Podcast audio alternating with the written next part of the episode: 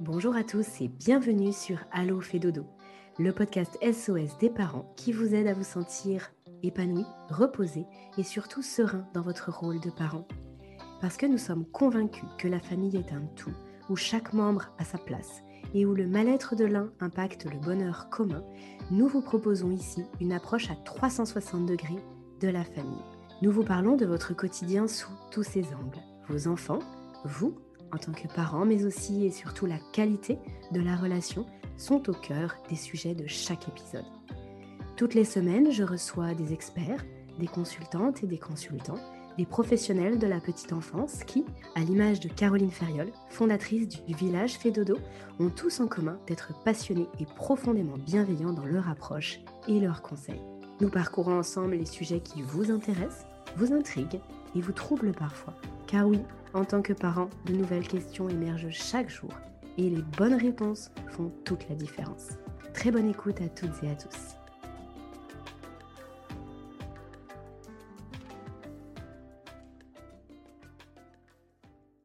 Bonjour Caroline. Bonjour Aurélie. Je te retrouve aujourd'hui pour un nouvel épisode sur Allo fait dodo, un épisode qui lance une saga pour euh, cet été là, il va y avoir un podcast par jour sur la semaine parce que tu as beaucoup de choses à nous partager sur le sommeil de bébé en lien avec cette période estivale qui fait poser bah, pas mal de questions. Et on va commencer aujourd'hui avec les cinq étapes qui vont permettre de réguler la température de l'environnement de sommeil de bébé. Alors peut-être qu'avant de parler des étapes, tu peux peut-être nous expliquer quel est le rapport entre température et sommeil. Oui, complètement. C'est important de savoir que les grosses chaleurs, qu'on va avoir de plus en plus, hein, durant l'été, en tout cas dans je parle pour la France, là je sais qu'on est écouté un petit peu partout dans le monde francophone. les grosses chaleurs peuvent avoir un impact important sur la qualité du sommeil. en fait, on a besoin pour dormir que notre température corporelle diminue. Et euh, la température parfaite de l'environnement de sommeil pour l'être humain, elle se situe entre 18 et 20 degrés. Et donc, forcément, lorsque nos intérieurs euh, montent et dépassent parfois même les 30 degrés, eh bien, ça, ça vient poser des difficultés à l'endormissement pour les enfants, mais pour les adultes aussi, et puis dans la capacité à rester endormi. Et il faut savoir que du coup, au-delà de 24-25 degrés, bah, les difficultés, elles peuvent vraiment être euh, réelles au quotidien, avec bébé notamment. Euh, et forcément, en plus de ça, nos habitations occidentales, malheureusement, sont assez peu conçues pour, pour garder la fraîcheur. Alors, tu parles de difficultés réelles, mais, quels sont vraiment les risques concrètement? Alors, parmi les risques, on a le risque de déshydratation, on a des difficultés d'endormissement, on a des difficultés à rester endormi, comme je disais, et puis on a aussi le risque de mort inattendue du nourrisson. Au-delà de 30 degrés, là, les risques sont cinq fois plus élevés. Et ça, c'est une étude de l'Université de Montréal qui a publié ça dans la revue médicale euh, Environmental Health Perspective euh, en, 2015. Mmh, d'accord. quelles sont ces, cinq euh, étapes, Caroline? Étape numéro une, qu'est-ce qu'on fait? Alors, on peut déjà mettre en place des choses pour rafraîchir un petit peu la chambre de bébé. On a les méthodes naturelles. Hein. quand il fait plus frais à l'extérieur, tôt le matin ou en début de soirée, eh bien, on ouvre les volets, les portes, les, fenêtres pour faire circuler l'air. Et puis, on ferme le tout quand l'air commence à se réchauffer. Alors, bah, en période de canicule, ça peut être difficile parce que malgré tout, bah, la, température ne redescend pas parfois la nuit. Dans ces cas-là, la méthode technologique peut être intéressante et c'est une écolo dans l'âme qui vous en parle, mais malheureusement, dans, dans nos habitations en France, eh bien, avec les petits bébés, parfois vraiment penser à utiliser une climatisation mobile ou fixe, hein, euh, mais même pour les jeunes parents qui n'ont pas de climatisation fixe, euh, qui ont un, tout jeune bébé à la maison de, moins de 3 ans, eh bien, euh, réfléchir à l'achat d'une climatisation mobile, là, peut vraiment être un, achat intéressant. Alors attention parce que ça peut assécher l'air. L'idéal, ce serait d'installer un humidificateur d'air ou de faire sécher du linge dans la pièce pour contrebalancer. Et euh, moi, j'indique la climatisation mobile durant les temps d'éveil de bébé, donc quand il n'est pas dans la chambre, pour rafraîchir la chambre euh, avant qu'il aille se coucher.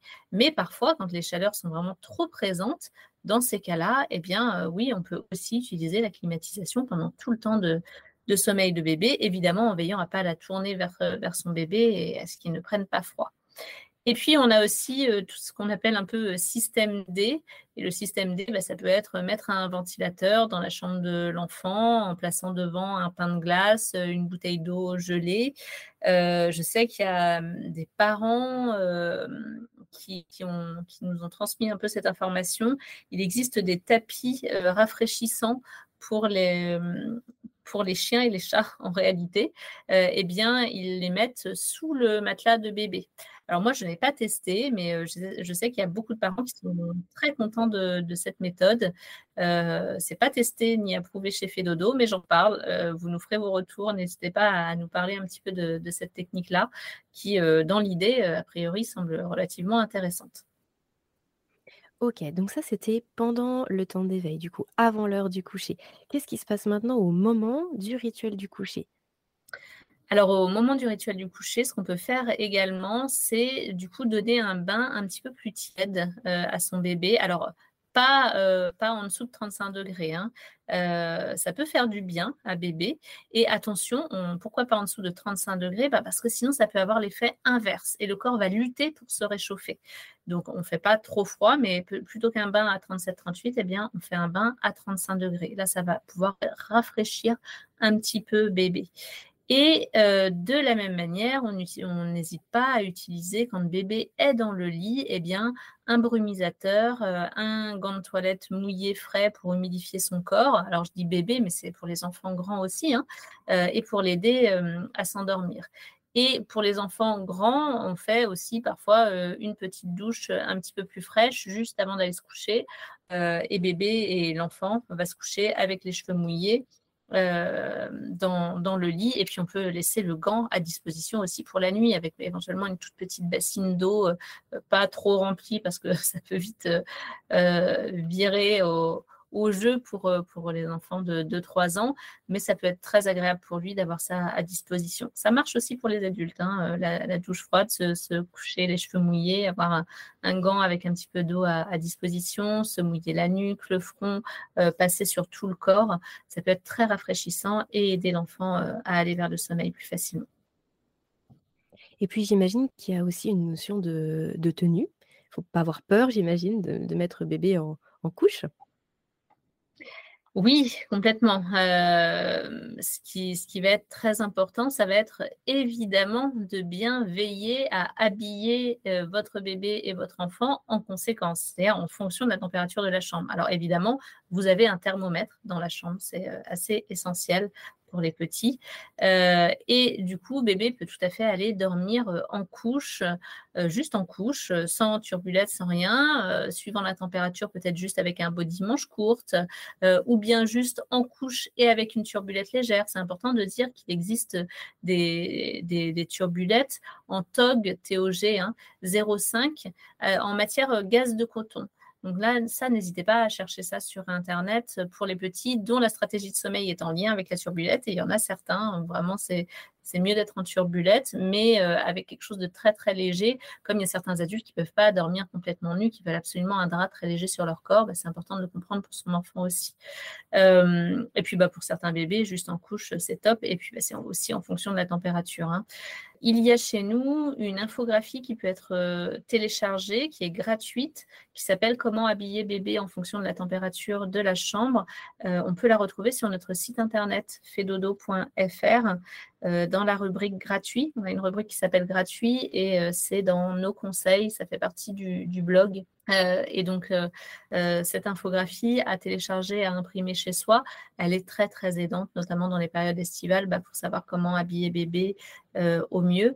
Et puis, il y a cette infographie, mais il y a aussi ensuite, il y a certains enfants plus frileux que d'autres. Donc, n'hésitez pas à adapter en fonction de votre, de votre enfant. J'ai envie de faire un, petit clin d'œil, Caroline, par rapport au fait de, laisser bébé en couche. Euh, si ce ne sont pas des couches euh, pentes ou si ce sont des couches qui peuvent se détacher facilement, s'assurer que bébé ne soit pas en capacité de détacher sa couche, parce que pour le coup, ça peut provoquer des réveils nocturnes si bébé se retrouve sans couche et qu'il lui arrive des choses inconfortables. Oui, tout à fait. Alors là, dans ces cas-là, ça peut être intéressant de mettre euh, des, oui, des, couches culottes euh, dans ces cas-là pour, euh, pour les petits, ou bien vous rajoutez une petite culotte par-dessus la couche. Ça peut éviter à bébé d'aller, d'avoir accès à l'ouverture de sa couche et, de se retrouver sans couche avec des petits accidents. Alors, on a parlé de la préparation juste avant le coucher, du rituel du coucher. Est-ce que tu veux nous parler maintenant de ce qu'on peut faire en cas de réveil nocturne? Alors, en cas de réveil nocturne, du coup, l'important, ça va être évidemment de vérifier la température de la chambre pour essayer de déterminer si ce réveil est dû notamment bah, à la chaleur. Euh, si la température de la chambre excède 24-25 degrés, si vous retrouvez votre enfant euh, en transpirant éventuellement, euh, là, l'idéal, ça va être essayer de faire baisser la température, éventuellement en créant un courant d'air. On n'hésite pas, on n'est pas obligé d'allumer les lumières pour ça, hein, mais j'ouvre les fenêtres, les portes, j'essaye de faire baisser la température. Je mets en marche la clim, éventuellement, le ventilateur. on a parlé des humidificateurs, pardon, on n'a pas parlé des rafraîchisseurs d'air. Il y a ça aussi qui existe. Par contre, ce n'est pas du tout aussi efficace que la climatisation. Un rafraîchisseur d'air va, réussir à diminuer la température de 2-3 degrés, pas plus. Hein.